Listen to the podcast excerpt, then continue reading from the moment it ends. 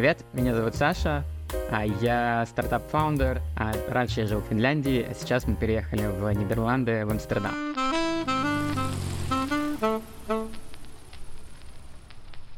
А переезжали мы в несколько итераций. И вообще я переезжаю на самом деле всю свою жизнь, потому что я родился в Киргизии, вырос в Сибири, учился в Сибири, в другом месте, это уже в Иваново, в Москве.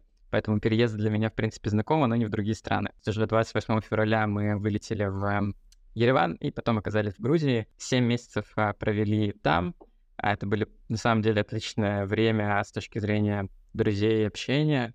А, но вот э, я хотел развивать свой проект э, стартапа, хотелось развивать его в европейской юрисдикции, и поэтому в сентябре 2022 года мы переехали я, жена и наша собака, которую мы подобрали в Грузии. Когда вы поехали в Армению, потом в Грузию, ты вообще не знал, в какой стране ты окажешься? Ну, я, я тогда понимал, что мы хотим ехать э, в Евросоюз, это точно. И первый приоритет тогда еще был а, страны Балтии. А, но тогда меня это не очень сильно волновало, когда мы вылетали. То есть там скорее было покинуть э, страну и оказаться в безопасном месте. Вот, то есть тогда нет. Мы закладывали, я закладывал время на миграционные вопросы, а, но какие-то четкие шаги дальше они были, но понимания, куда именно едем, нет. Вы переехали по стартап-визе?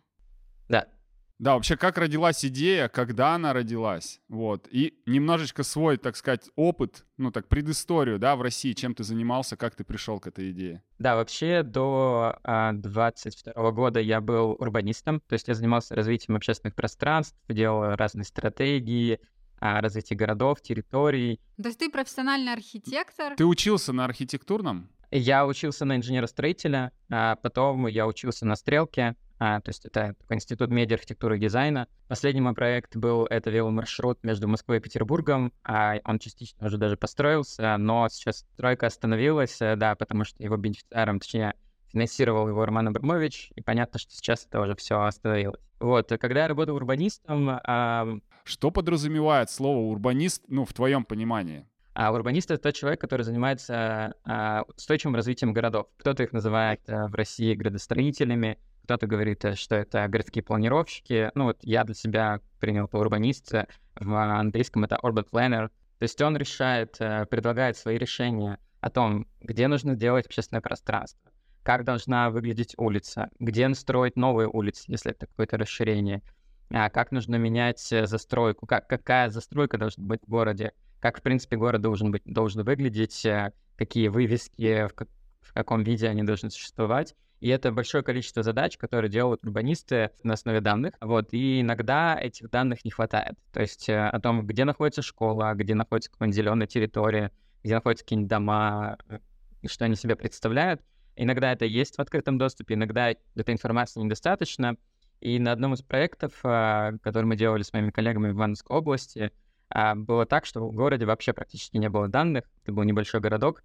И мы запускали дрон а, делали фотографии с дрона, и, и потом это все ручками вводили, собирали данные и уже выгружали для нашего проекта. Когда мы ночами с моим коллегой Никитой это все делали, я ему говорил, что это можно автоматизировать, это нужно автоматизировать, э, и тогда появилась какая-то идея о том, где могут быть такие проблемы, а не только, может быть, у меня, но и у других урбанистов, а это городских планировщиков. Вот, это было в 2019 еще году, а в двадцатом году а, вышел фильм Дудя, который меня прям очень сильно реально замотивировал а, начинать стартап, потому что до этого у меня не было никакого опыта в IT. А, но а, в двадцатом году случился а, проект, который был проектом моей мечты. Это вот веломаршрут от Москвы до Петербурга. И на целый год а, я посвятил себя этому проекту, и хотелось бы его реализовать, а, потому что реально была возможность получить э, какой-то реальный результат. Вот, проект э, закончился, то есть построили мы пилотный участок, э, и я с отпусканием своих э, мечт, э, которые реализовались, э, я решил заняться полноценным проектом. Это было в ноябре 2021 года, я уволился. И, получается, в январе-феврале я уже начал готовить заявки для Эстонии, Латвии, Литвы. Это был первый приоритет по странам. Это близко к э, России, потому что мы хотели ездить, жить между так, Таллином и Москвой, а, какие-то такие проекты делать, а, ну, работать в Таллине, приезжать в Москву или там а, ездить еще куда-то в России. А, вот, но стало понятно, что а, балтийские страны начинают а, закрывать возможности для а, фаундеров из России и Беларуси, и буквально через месяц, наверное, да, это было где-то в середине марта, может быть, в начале апреля, стало понятно, что Эстония, Латвия, Литва, все закрыто, и нужно искать альтернативы. И благодаря каким-то вебинарам, которые я находил в интернете, просто в Ютубе, а, где были, где в каких странах Евросоюза есть э, стартап-виза, а какие из них работают хорошо, какие нет, то есть сделал такую матрицу. А, какие страны там работают э, за полгода, кто, кто делает это все за месяц, а, какое законодательство, какая экосистема в стране, а, насколько там дорого, дешево жить. Э, вот, то есть мы, я анализировал все, все страны, Франция, Нидерланды, Португалия, Испания. Ну, я смотрел еще Италию, она тоже, у них тоже есть стартап-визы. Посмотрел в сторону Кипра просто потому что, чтобы знать, а что там вообще есть. А, очень, конечно, хотелось э, в Германию, но у них нету никаких э, нормальных программ для стартапов, то есть там как бы так едет куча людей, которые едут как бизнес, да, то есть они уже имеют какой-то капитал, имеют какие-то деньги, чтобы там строить полноценный бизнес. Ты рассылал сразу в несколько стран заявки? Нет, на самом деле я а, шел постепенно. То есть по первый приоритет были как раз балтийские страны, они отмелись, я начал делать следующее. Почему Финляндия? А, потому что в Финляндии быстрее всех а, выдавали одобрение на одобрение твоего стартапа.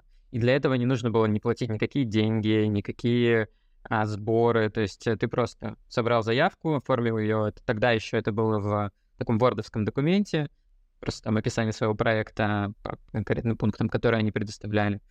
А, и отправил. Через а, две с половиной недели я получил ответ.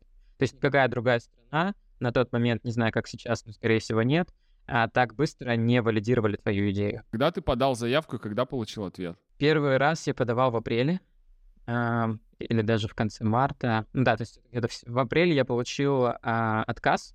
А по какой причине, кстати? Они не пишут причину, почему они отказывают. И почему ты решил попробовать второй раз? Ну, наверное, это как это? Это мой характер, а, то есть я достаточно упертый человек, а, и вижу, что по процедуре можно подаваться два раза. Всего два раза? Нет, нет, в смысле, можно еще подаваться. Можно вообще э, бесконечное количество раз, пока тебе не одобрят или пока тебе не надоест. А как ты понял, что нужно доработать в кейсе? Э, вот, э, за время ожидания вот первого, первой заявки я нашел консультанта, написал ей в, на почту либо в WhatsApp, не помню, а, и просто мы вот с ней связались, и она уже посмотрела мою заявку. Я с ней, наверное, провел часов 5 в сумме. Но, по сути, она работала как э, бизнес-коуч, э, то есть как коуч в каком-то акселераторе.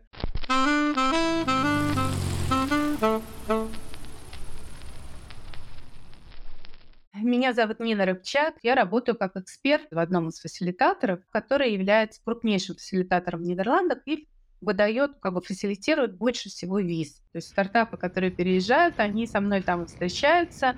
Соответственно, я вижу вот эту всю кухню, да, то есть как проходит, я сижу на собеседованиях сама. Ну, клево, давайте поговорим, как раз вы там все изнутри. Расскажите будущим стартаперам, дайте какие-то советы, на что обращают внутри фасилитаторы вообще, вот э, какие-то есть для них там, не знаю, Критерии. маячки, да. а, на что они обращают внимание, для них важно. Да, ну вот хорошие вопросы, потому что никто об этом конкретно не пишет, да, нигде, естественно. -то. Вот. Маячки, конечно, есть, я включена в рассылку, которая приходит от миграционной службы на фасилитаторы, от агентства по предпринимательству, которое оценивает заявки, да, его полезность для экономики. Вот. То есть таким образом я просто вижу вот эту всю переписку, да, и кухню внутреннюю, что происходит, вот эти такие подводные течения. Вот. И возвращаясь к вашему вопросу, да, вот конкретно. Да, действительно, то есть если раньше презентация проекта была буквально 15-16 слайдов, такой классический pitch-deck по американскому образцу, то сейчас это 25-30 слайдов. Нужно подробнее показать план развития стартапа, да? нужно серьезнее обосновать инновационность прямо вот по пунктам с комбинацией того, что уже не хватает просто сказать, что у меня классная идея. Уже надо прям серьезно обосновывать, на чем эта идея основана, на какой технологии, может быть, на какой-то методике, да, то есть это должно быть более подробно расписано. Это во-вторых. И в-третьих, стали серьезнее смотреть на саму команду. Вот. То есть, если раньше один фаундер там с идеей интересной прав можно было пройти, то сейчас вот этот шанс, он уменьшился. То есть все-таки э, смотрят, есть ли у вас в команде люди, которые в состоянии вытянуть этот проект. Вообще, на самом деле, основной маячок — это э, какая бы крутая идея ни была, то она должна быть адаптирована для Нидерландов. То есть, когда вы собираетесь подаваться в Нидерланды, помните о том, что если вы подаетесь там в Испанию, там свой, свой фокус, да, в, в Италию свой немножко фокус. Но Нидерланды, у них позиция, у нас все хорошо, да, у нас хватает денег, в принципе, у нас достаточно хватает специалистов, у них нет потребности прям ажиотажно заводить, да, завозить людей. Людей, да, в принципе. Поэтому они действительно отбирают э, лучшее из лучшего. И в первую очередь смотрят на то, чтобы, чтобы это было полезно для страны. Поэтому мой совет какой? Не поленитесь, переведите ключевые слова, относящиеся к вашему проекту, на голландский язык, заведите их, да, и посмотрите, какие голландские проекты есть на эту тему, какие голландские стартапы, чтобы не получилось так, что очень у многих стартапов, правда, такое, знаете, ощущение, вот они приходят, что у меня очень новый проект, такого ничего нет, но из-за того, что они не посмотрели вот эту э, местную специфику, да, рынок местный, они э, сразу сталкиваются с тем, что фасилитатор говорит, только у нас уже есть такие проекты, и вы не уникальны. Вот, этого можно избежать. И, как, и еще плюс такой лайфхак. Когда вы заранее смотрите своих местных конкурентов, даже если у вас похожая идея, если вы хорошо изучили конкурентов, вы можете сравнить и отстроиться от них, да, то есть придумать какие-то, ну, э, фичи, э, функции, которые э, будут вас выгодно отличать. Даже если у вас их по факту еще нет, но вы заявляете это уже на перспективу это ваша будет э, USP, получается, уникальная такая да, точка продаж. Вот, такой, наверное, совет э, очень важный. И, ну вот, если говорить про маячки, да, то первое – это новая для Нидерландов идея. Второе – именно для Нидерландов интересная. И третье э, – масштабируемость. При том, что рынок Нидерландов очень важен и первичен, но он маленький. И, конечно, должна быть такая идея, которую можно будет вынести за рамки Нидерландов и применить там, ну, как минимум ко всей Европе. Еще, кстати, лайфхак тоже за последние полгода могу сказать, что что изменилось вот в плане рассмотрения презентаций. А, сейчас фасилитаторы очень скептически смотрят, когда а, стартап позиционирует, позиционирует себя на весь рынок показывает, что вот глобальный рынок, объем рынка будет вот такой-то, да, вот мы возьмем там долю рынка глобально вот такой-то. Это, еще раз повторюсь, да, воспринимается скептически, потому что очень высокие риски, что так не случится. Поэтому вот я бы тоже рекомендовала в части презентации, где, дел, где делается анализ рынка и прогнозы да, по своей доле на рынке, берите рынок Европы Сустись, не берите Азию, там, Америку и так далее. Да, мы с вами писались год назад и довольно подробно разобрали программу. Вот, э, можно посмотреть наше видео. Вот, но за этот год что-то были какие-то изменения в программе? И я считаю, что положительная новость — это то, что изменений, э, скажем так, в плане отношения да, к выходцам из стран бывшего СНГ в отрицательную сторону нет никаких. Это уже хорошо, это уже положительная такая стабильная новость. Да, то есть по-прежнему российские паспорта, там, белорусские, не являются токсичными, регистрируется компания, открываются банковские счета, виза выдается. Все хорошо в этом плане. Но есть небольшое такое ужесточение требований к самому, а, к самому проекту стартапа. Это произошло буквально последние 2-3 месяца. Мы это связываем немного с а, тем, что были выборы правительства нового в Нидерландах, и к власти пришла крайне правая партия, которая выступает за ограничение иммиграции вообще в страну, ну, такой у них прям жесткий лозунг, что Нидерланды для Нидерландов. Но скажу сразу, что а, это воспринято обществом крайне отрицательно, и а, Нидерланды, поскольку это демократическая страна, здесь так не бывает, что вот кто-то пришел в власть, узурпировал власть, знаете, и вот как вот он сказал, так и происходит. То есть тут же организации, как фасилитаторы, да, которые помогают стартапам, университеты, которые помогают студентам, они выступили с заявлениями, что нет, мы не согласны, без международного вот такого притока международных мозгов, специалистов невозможно вообще развивать экономику и науку в стране. Вот, поэтому я не вижу сокращения, да, то есть того, чтобы там, ну, сокращали количество выдаваемых виз, но стали строже рассматривать заявку, то есть планку повысили отбор. А вот еще у меня вопрос по поводу проверки фаундеров. Какого уровня должен, должен быть специалист? То есть э, достаточно доказать, например, что я опытен э, в этой сфере, я умею это делать, или обязательно должно быть высшее образование, там, не знаю. Записи в трудовой книжке. Ну и да, как, как доказать? То есть резюме, как это происходит? Классный вопрос. Да, классный вопрос, потому что на него есть очень-очень легкий ответ, очень прямой. Ребята, заводите и ведите профиль LinkedIn. Вот это то, чему прям доверяют в Европе. В Нидерландах LinkedIn работает э, великолепно. Сейчас вообще даже резюме, даже при поиске работы специалистов, честно говоря, практически уже не смотрят вот резюме CV. Все смотрят вот на профиль. Для профиля тоже есть свои такие какие маленькие рекомендации, да, то есть у вас, конечно, должно быть там контактов не 20, а ну, хотя бы там в районе 100, поэтому оживляйте свой профиль, пишите там, чем вы интересуетесь, почему вас эта тема волнует, а, постарайтесь попросить своих друзей, э, знакомых, там, коллег, чтобы вам подтвердили навыки, да, там есть такая часть, вот, где вот навыки пишутся, вот, то есть профиль должен быть живой, а не то, что вы там его завели 10 лет назад, да, не заходили туда, потому что он был заблокирован в России, а они об этом знают. Но раз уж вы собираетесь в Нидерландах, то, в Нидерланды, то предполагается, что вы некие усилия сделали. Вот. Что касается образования, нет такого требования к высшему образованию совсем. Это очень хорошая новость. Никто это не проверяет, и все знают, что, ну, знаете, можно в школьном возрасте крутую идею вырастить в гараже, да, и правда такие люди существуют. Вот. А к опыту как таковому тоже нет жестких требований, что вот там 3 плюс лет да, или 5 плюс лет. Но очень полезно, помимо профиля LinkedIn, на слайде команда, где вы вот даете свою фотографию, да, вашу функ- роль в стартапе, какой вы будете выполнять, и под этим написать очень кратко, например, э, что показать, какой у вас есть опыт, который применим к данному стартапу. У меня вопрос тогда следующий. А вот наш герой, а, у него ВНЖ Финляндия.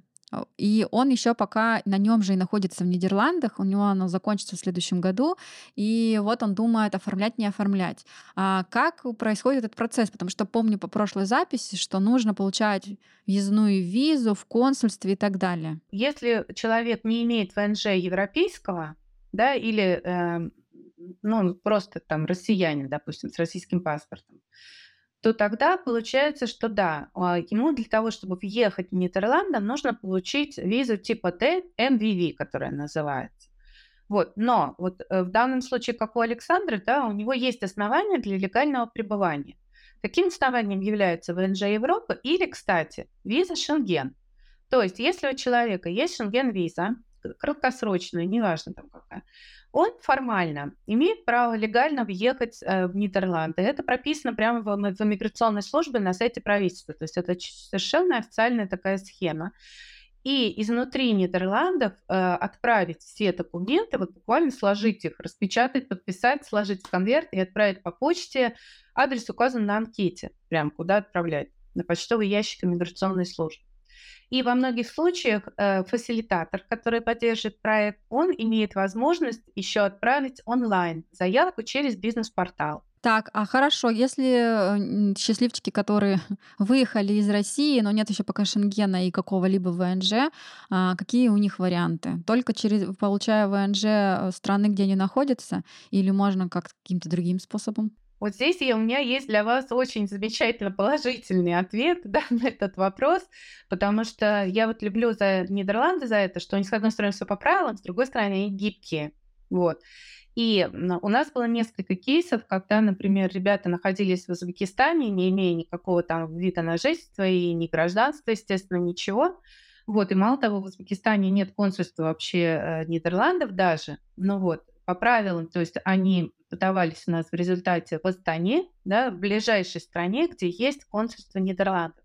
И мы через миграционную службу и с помощью фасилитатора согласовывали для них возможность подачи из э, страны временного проживания.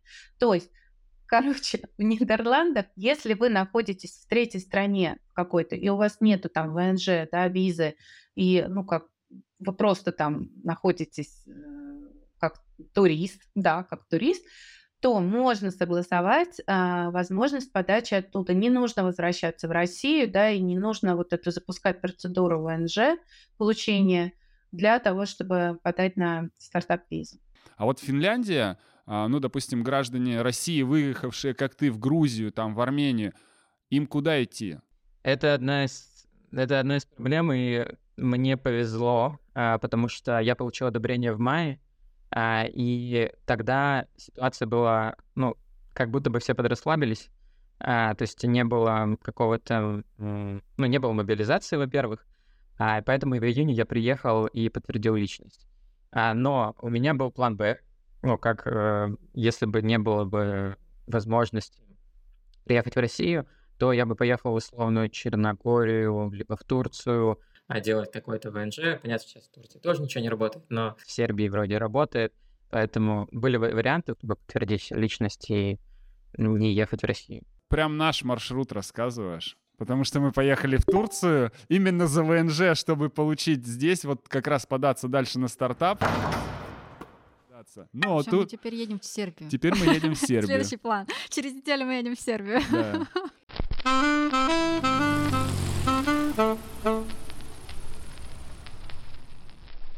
И чтобы подвести итог в Финляндии, расскажи... Как она рассыпалась. Э, да, расскажи, в чем проблема, э, с чем ты столкнулся и почему ты пришел, вынужден был закрыть этот проект. Да, проблема с э, предыдущим стартапом Where была с тем, что этот стартап был в такой в очень сложной индустрии страховых компаний, и эта индустрия предполагает большой нетворк внутренний, которого у меня не было. Мы постепенно там его наращивали, но темпы раскрытия этого нетворка были слишком низкие для стартапа. Вот, и там мне могли ответить спустя несколько месяцев после того, как я отправил первое вводное сообщение в LinkedIn. И да, это было слишком долго для стартапа. Вот, то есть поняли, что те темпы, которые есть, они не соответствуют э, развитию, ну, какому-то венчурному развитию продукта, поэтому а, принял решение, что все, пора заканчивать. Ну расскажи вот. Чтобы стартаперы знали, что их ждет и к чему готовиться, может что-то избежать. Ну потому что твой пример очень прикольный в тем, что а, ты не сдаешь, ну то есть это нормальная система, по-моему, любой предприниматель, там стартапер э, должен понимать, что иногда тема не стреляет, как бы получается не тот, у кого всегда все получается, а тот, кто много-много раз там ошибался, что-то не получалось. Но несмотря на все, да, ты не, вер... не пошел назад, за задним путем, не поехал в Грузию, а потом... Или не вернулся в Москву, да, там. Ты продолжал, продолжаешь искать себя, продолжаешь действовать, и это круто. Ну да, из негативных вот я сказал, что был слишком долгий ответ на наши запросы, на встречу, просто провести встречу, интервью о том, какие там есть проблемы и что мы можем предложить в качестве решения каких-то проблем. А вот это было самое, самое такое тяжелое и самые большие как бы минусы, которые влияют на всю историю. А из позитивных, а, ну, меня там, например, приглашали а, на большой такой, это было как это, роуд-шоу такое, то есть э, когда стартапы из а, города Эспа, где я жил а, в Финляндии, они поехали в Бильбао, а, и мы общались с местными компаниями, а как мы можем сотрудничать, кто-то был заинтересован в, нашем, в сотрудничестве с нашей компанией, если это большие энергетические компании или большие консалтинговые компании. То есть они были, им было интересно работать, а, но когда дальше мы начинаем общаться, просто они пропали. Угу. Ну, то есть э, проблема заключалась, э, грубо говоря, в том, что а, когда же, когда появлялись какие-то клиенты, они в какой-то момент просто пропадали. Да, да, да. В общем, объема не хватило, да? Нужно их больше прорабатывать, наверное, да? Да, но нужен, э, нужен в, в этой индустрии как раз нужен большой нетворк, чтобы ты мог быстрее вот этот контакт появился, чтобы тебе сразу доверяли. Вот. Тут этого не было, и поэтому поняли, что зачем мучить себя, а зачем а, можно просто пробовать что-то другое. К этому мы вернемся к твоему приходу и как ты пришел к новой своей теме. А, скажи еще такой момент. А на протяжении этого времени вы поднимали какие-то инвестиции? Нет, ничего. Гулянка была за твой счет. Да, да, спасибо моей жене, которая помогает, позволяет мне вот работать над стартапом э, и не, не уходить в э, full time. Короче, это твой фаундер. Инвестор, да-да-да, да, early stage инвестор. Да, класс. А, и давай еще подведем а, по поводу итог самой Финляндии. А, спустя год ты прожил там год, и сейчас ты немножко уже успел пожить в Амстердаме. Можешь рассказать какое-то, может, отличие? Что бросилось в глаза? Да, да разницу после Финляндии, например. Первое — это количество людей. Ну, я, в принципе, про это и так знал, потому что приезжал до этого в Нидерланды. То есть в Финляндии намного, намного, намного меньше людей, а ты видишь каждый день, ты взаимодействуешь с ними меньше. Второе, это, наверное, много людей, понятно, больше используют велосипед, а я велосипедный такой фанат, э, круглый ездил на велосипедах. Реально. Эм, продукты дешевле. Где? В Амстердаме. Амстердаме, ага. А, ну и, конечно, первое, что мы сейчас бы столкнулись, это квартира и рынок недвижимости в Нидерландах просто сейчас переживает огромный кризис. Вот, по сравнению с Финляндией, тут предложения по квартирам просто кошмарные, не то в каких условиях э, там сдаются квартиры, даже новые, вот в которых мы сейчас живем, это вообще небо и земля по сравнению с э, Финляндией. Квартиры в Хельсинки, да, но мы живем вот в Эспо, такая большая метрополия вокруг Хельсинки, три города, Хельсинки, Ванта, Эспо. А здесь с жильем на самом деле все очень-очень хорошо. А здесь, во-первых, нету очередей на квартиры. Ты как там в Берлине, не знаю. Кто ж в холод-то хочет ехать? Можно найти, если не центр Хельсинки, а, а там где-то в Эспо, то 700-800 евро. А если поближе какая-то получше квартира, то это там за 1000-1100 можно снять прекрасную квартиру. Вот мы снимаем за 1100 евро. У нас 45 квадратов, а, спальня, кухня, гостиная, большая ванна и сауна в квартире. А, есть все очень по-фински. а, в Амстердаме все сложно, потому что здесь а, рынок не арендатора, не, не арендатора, а арендодателя. То есть здесь очень мало квартир, очень большой спрос на квартиры, и, соответственно, из-за этого страдает а, качество предоставляемых услуг, и цена выше намного. То есть и здесь нужно искать прям неистово квартиру. Этим занималась как раз э, жена. А, то есть нужно подаваться на большое количество разных а, компаний, частных компаний. То есть у нас еще были достаточно жесткие критерии по тому, какая квартира должна была быть, потому что здесь дорогое отопление, поэтому нужно искать энергоэффективную квартиру. Энергоэффективные квартиры — это все новые квартиры, а, то есть рынок сильно сузился, потому что в Нидерландах строят мало. Мы еще думали, что они должны будут ездить в офис, поэтому смотрели ближе к э, Амстердаму, либо хотя бы, чтобы можно было на поезде доезжать нормально до ее офиса. Вот, поэтому рынок еще, ну, предложение еще сузилось. Вот, но в итоге мы нашли сначала одну квартиру, а все удаленно, а, из Финляндии. А, да, да, то есть это прям а, то, что сделала Аня, это все, все не верят, а все думают, как это, как это, расскажи, расскажи, но просто нужно много, нужно, да, нужно много усилий прилагать, отправлять очень много резюме, отправлять очень много информации о себе.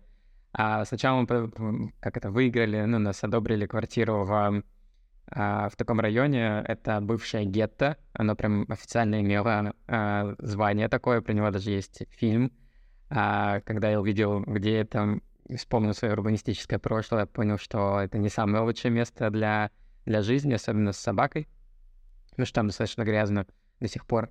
Вот. И потом мы подались на другую квартиру. Вот мы сейчас живем на таком острове. Этот остров — это бывший порт, который вот переделали под э, жилье. И сейчас тут достаточно много новых домов, очень много людей с собаками, потому что здесь можно с собаками жить. А, и достаточно близко к Амстердаму. Угу. И сколько у вас по деньгам вышел? А по деньгам кстати, нет вообще разницы, какой район, э, какая, вообще даже какой город иногда. А, то есть у нас квартира стоит 1800 сейчас. Угу. Это однушка? А, да, это 80 квадратов, а, одна спальня. Прикольно, смотрю, высокие э, окна, да, очень такие. Да, вот эту стену мы красили сами.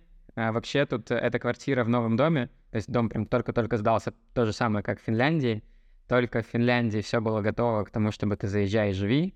А здесь, э, вы, наверное, знаете про приколы а, Нидерландов, что здесь квартиры сдаются без пола, то есть э, часто сдаются без э, напольного покрытия. Это ладно, ламинат положить еще ладно, то есть это мы сделали. Но самое сложное было это загрунтовать стены, покрасить стены, потому что вот грунтовки я не был совсем готов. Это достаточно утомительная штука, и вспоминая, то есть бывает разная грунтовка, у нас нужна была такая, на которой там много времени, сил нужно было. Вот. Но благо тут есть кухня и есть э, ванна готовая. То есть все остальное нужно было доделывать сами.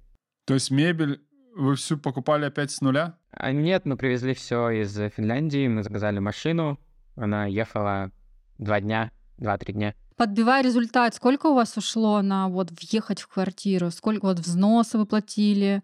Какие-то комиссии, может быть, еще? Это еще одна магия. У нас нету, у нас депозит ноль. О, хоть что-то! Блин, но вы не вы уложились в этот в депозит или дороже все-таки все вышло?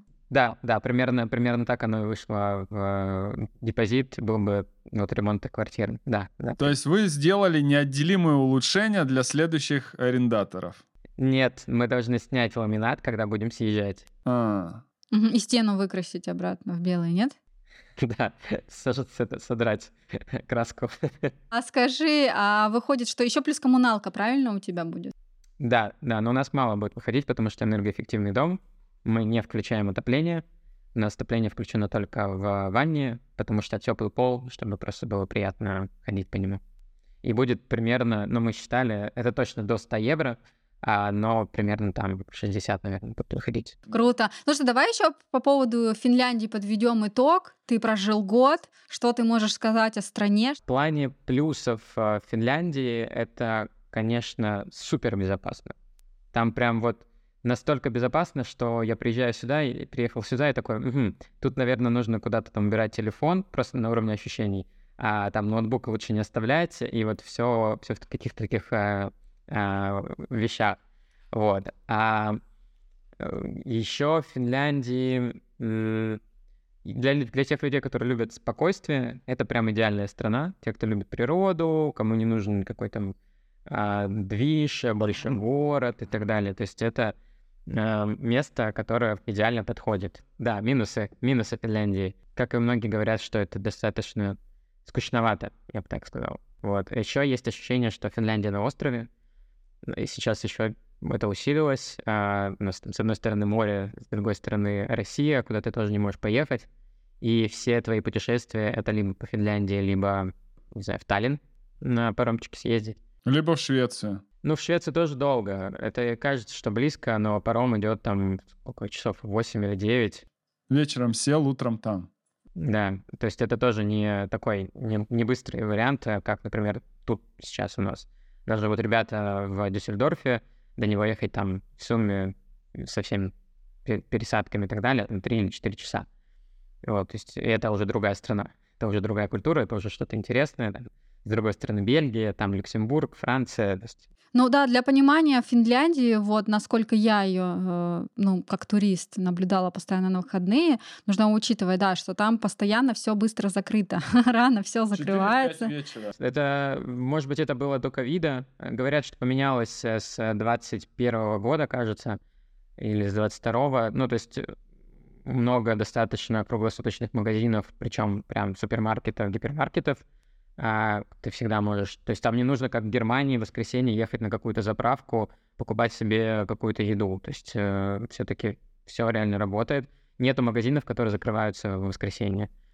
А, да, они магазины закрываются там достаточно рано относительно привычного нам рабочего графика. А, там, не знаю, ну да, в 7 часов может быть уже что-то закрыто, но это только потому, что люди просто работают по-другому. То есть они начинают работать раньше, заканчивают работать раньше, а ты в это время, у тебя еще там встречи во все идут. А люди уже идут э, отдыхать э, с детьми и как раз по магазинам.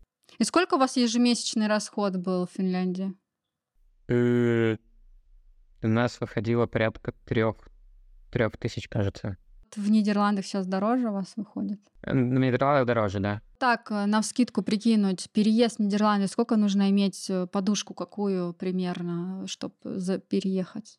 Ну, мне кажется, на всякий случай всегда лучше чем больше, тем лучше. Понятно, да, но с чем вообще соваться? Минимально Нет. допустимо. Минимально допустимую, да. Да, ну просто если посчитать вот эти вот расходы, которые в моменте нужно платить, то вот перевозка вещей у нас обошлась в две с половиной тысячи из Финляндии. Ремонт, получается, тоже примерно там, две тысячи выйдет, ну, может, чуть поменьше. Э, Ну, квартира у нас без залога, поэтому ну, ты просто платишь. 1800. Да, но было 1000, 1200 почти, да, как бы там Уже 6 получается. Да, да, да. Ну, я думаю, что 10 тысяч минимум точно надо закладывать, э, чтобы быть э, с- свободным. Ну, еще, еще кому-то же нужно... Мы приехали с кучей своей мебели, у нас кровать, матрас, диван, там стол, стулья, все, все есть. А только нету шкафов. Тут в Финляндии были шкафы. Это, кстати, огромный плюс финских квартир. А здесь нет шкафов, нужно покупать. Вот. Теперь давай э, тогда к самому интересному, к вишенке на тортике. Расскажи, К новому стартапу. да, ветеринарного Потому что дела. любит животных. Да, вот и видишь. как ты вообще, как ты попал в Нидерланды? Вообще, как все произошло, закрутилась твоя жизнь, завертелась, и ты бамс уже в Амстердаме с другим стартапом. А, стартап. Э, Когда закончился а, этап Sware, э, мы с моим кофаундером начали искать э, проблемы, которые потенциально мы можем там, каким-то образом решить с помощью софта, с помощью технологий. Вот, начали просто перебирать а, все сферы, а, с которыми мы когда-то взаимодействовали. То есть я был там урбанистом-архитектором, а, Гриша, в принципе, он разработчик, но смотрел тоже какие-то свои предыдущие места работы, сферы, в которых он работал. Вот. а, И примерно параллельно с этим в это же время я начал со своей собакой заниматься с кинологом.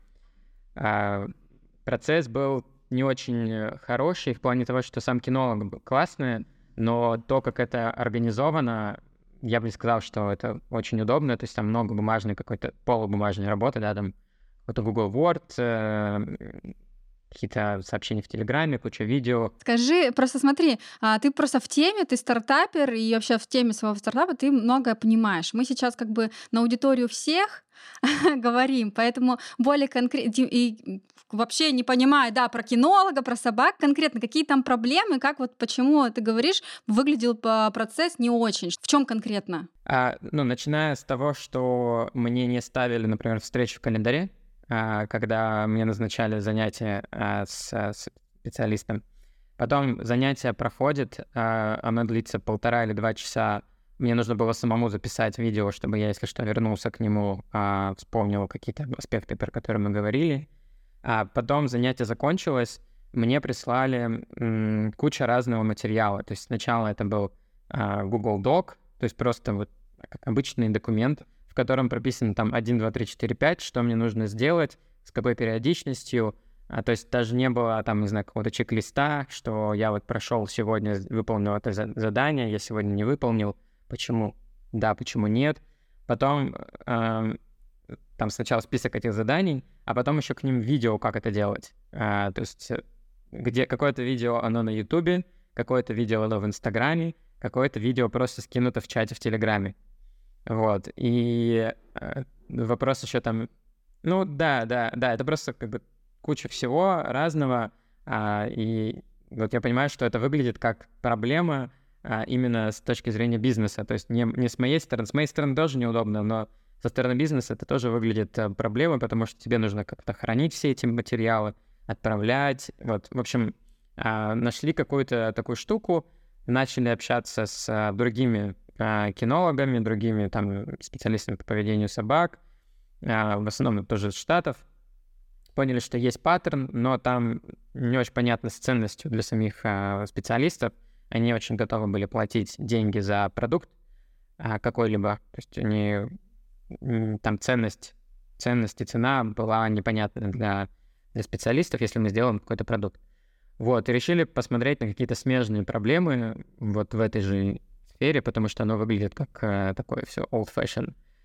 А, и я вспомнил, что мы с собакой ходили к ветеринарам, и там, в принципе, тоже похожая история. Ты приходишь на прием, врач пишет э, очень много на, в компьютере каких-то заметок во время твоего приема, или потом он это делает, тебе присылают имейл. Имейл там тоже там огромный PDF-документ, в котором инвойс, в котором рекомендации, в котором описание моей собаки. Ну, то есть тоже все такое вот э, не, не очень это выглядящее. В то же время, там, чтобы записываться к специалисту, нужно писать ему имейл или звонить. Короче, вы провели полный каздев, так скажем. Да, мы провели каздев. А сначала мы нашли проблему больше в как раз записи на приемы, а, какое-то вот отправление информации клиентам, а, но там не было такой проблема такая, типа nice to have, чтобы классно было бы решить эту, эту, эту проблему, но она не горящая проблема. Вот, а потом нашлась горящая проблема, и, в принципе, все об этом говорили, так или иначе, на наших интервью, что люди тратят огромное количество времени на заметки вот эти, на выписывать рецепт, на то, чтобы составить весь этот анамнез, э, описание, вот, и они тратят на это там полтора по часу, полтора или иногда два часа своего рабочего времени каждый день, задерживаются на работе, или клиника им оплачивает еще дополнительное время — вот стало понятно, что это выглядит более реалистично, как а, реально проблема, и то, что мы можем решить э, достаточно быстро, не создавая какой-то огромную, огромный продукт, э, потому что там есть у них еще своя внутренние свои системы, э, как CRM у продажников э, или там такие штуки для организации, такие же есть и для пациентов. По идее, нужно в идеале бы менять вообще всю эту систему, но это слишком э, такая корневая проблема, и мы пока, ну, у нас нет ресурсов, чтобы решить ее сейчас. Поэтому мы решили начать с малого. Мы будем делать сейчас э, такого любимое слово пос последних, э, последних месяцев, наверное. Это AI, э, Copilot для ветеринаров.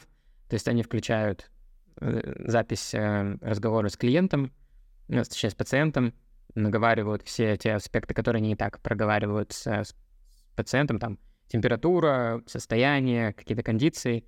Мы это все берем это аудио. Транскрибируем, ага. Э, да, транскрибируем, потом делаем э, обобщение, ну, summarizing делаем, э, и потом это все переводим в тот вид, в котором это нужно врачам э, ну, автоматически. И что им для этого нужно? То есть они телефон будут подключать или... Да, да, это Первое будет, э, вот сейчас мы во вторник я поеду в соседний город Вайнховен, буду включать просто диктофон на своем телефоне, отправлять своему кофаундеру, он это будет транскрибировать и саммаризировать. Вот, а потом это будет э, какой-то application на телефоне и на платформе, ну, на сайте тоже можно будет включить э, э, диктофон, микрофон э, и сделать запись э, приема врача с пациентом, и мы это все саммаризируем и отправляем им. Вот они потом, это то есть мы не делаем работу за врача, мы не выносим никакие там на основе того, что он там э, проанализировал у, у пациента, мы не делаем там рецепты, еще тогда мы просто берем то, что они сказали, и переводим этот вид такой печатный. Ну, я понимаю, помогаете заполнить, в общем, анкеты, эти, в общем, больничные карты быстро. Да, да, да. Да. Потому что это же проблема не только у ветеринаров, я насколько понимаю, что у врачей, просто с людьми тоже самая проблема. История какая? Э, э, не видя, конечно, презентации да, всего стартапа, тут трудно сказать вообще, насколько там оценить шансы. Но э, по, из того, что вот э, вы рассказали, из, из такой картинки, да, которая складывается, я бы тут даже думала про инновацию не то, что это э, искусственный интеллект, потому что, честно говоря, но сейчас только ленивый не прикрутил искусственный интеллект к моему стартапу. Ну, вот так вот, честно. У нас вот через меня очень много проходит команд, да, но я не ошибусь, наверное, если я скажу, что у трех из четырех, как минимум, то есть четырех из пяти, вот будет искусственный интеллект заявлен, при этом все же понимают, да, на, на той стороне, которая оценивает, что не может в каждой команде находиться супер крутой специалист по искусственному интеллекту, который сейчас прям реально вот какое-то новое изобретет да, историю. Вот. Но вот, э, вот история с дигитализацией, да, вообще с цифровизацией вот медицинских услуг, это очень горячая тема. И э, здесь я бы упирала в этом стартапе на то, что есть отчет ВОЗ, Всемирная организация здравоохранения по Европе. Прям надо оттуда найти вот цифры, подтверждающие, включить их вот в, в обоснование этого проекта, показать, что это тенденция очень сильная. И Нидерланды принимают в этой программе одно из самых активных участий. Почему? Потому что в Нидерландах резкая нехватка врачей, вообще медицинского персонала, и поэтому у них стоит цель снизить нагрузку на докторов. Соответственно, любой цифровой продукт, да, который позволяет вот это сократить время приема, да, сократить усилия врача, это очень приветствуется. Вот это даже, то, ну вот, вот сама идея, вот это вот классная. Да, ну вот мы, мы хотели, ну, с врачами, с обычными человеческими тоже бы хотелось поработать потом, наверное, но а просто комплайенс э, в плане данных о собаках, кошках и, и рыбках полегче, чем с э, человеческими данными, поэтому вот решили начать с, э, с ветеринарии. Угу, классно. Кстати, я вот, если в прошлый раз мы разговаривали, я не до конца поняла вашу идею, то здесь я поняла. Класс! Вот, супер. С чем я вас и поздравляю. Да, и вы уже, ну, если говорить там про фидбэк, э, который есть от аудитории, сейчас нам назначить встречу с э, ветеринаром намного-намного проще. Мы отправляем там каждую неделю, там у LinkedIn сейчас сколько, 100 сообщений, 100 инвайтов на связь есть. А вот у нас там большой response на то, что люди подтверждают встречи, подтверждают какие-то диалоги. Вот, и вот я уже сказал, что во вторник уже будет первый пилот, который мы протестируем. Да. Здорово. Да. Так, давай последнее напутствие. Давай какое напутствие стартаперам, чтобы они не сдавались, двигались дальше. Мне кажется, самое главное, это нужно пробовать и пробовать, пробовать, пробовать. И когда как-то количество перейдет в качество, а, ты никогда не знаешь. А, может быть, это получится с первого раза, может быть, со второго, третьего, четвертого, но когда-нибудь это получится, если ты будешь э, учитывать предыдущий свой опыт и предыдущие свои какие-то ошибки и наработки. Всем страшно же, что в другой стране. Везде, везде, везде есть люди, и везде люди готовы помогать, э, и по ощущениям здесь люди готовы, готовы помогать даже больше, чем в моей родной стране. Ясно. Все. Спасибо да, тебе большое. Да. Надеюсь, этот выпуск был полезен для тебя, и ты не забыл подписаться на наш канал. Также приходи к нам в телеграм-чат и телеграм-канал. Там ты найдешь еще больше полезной информации. И помни, вместе релокация просто.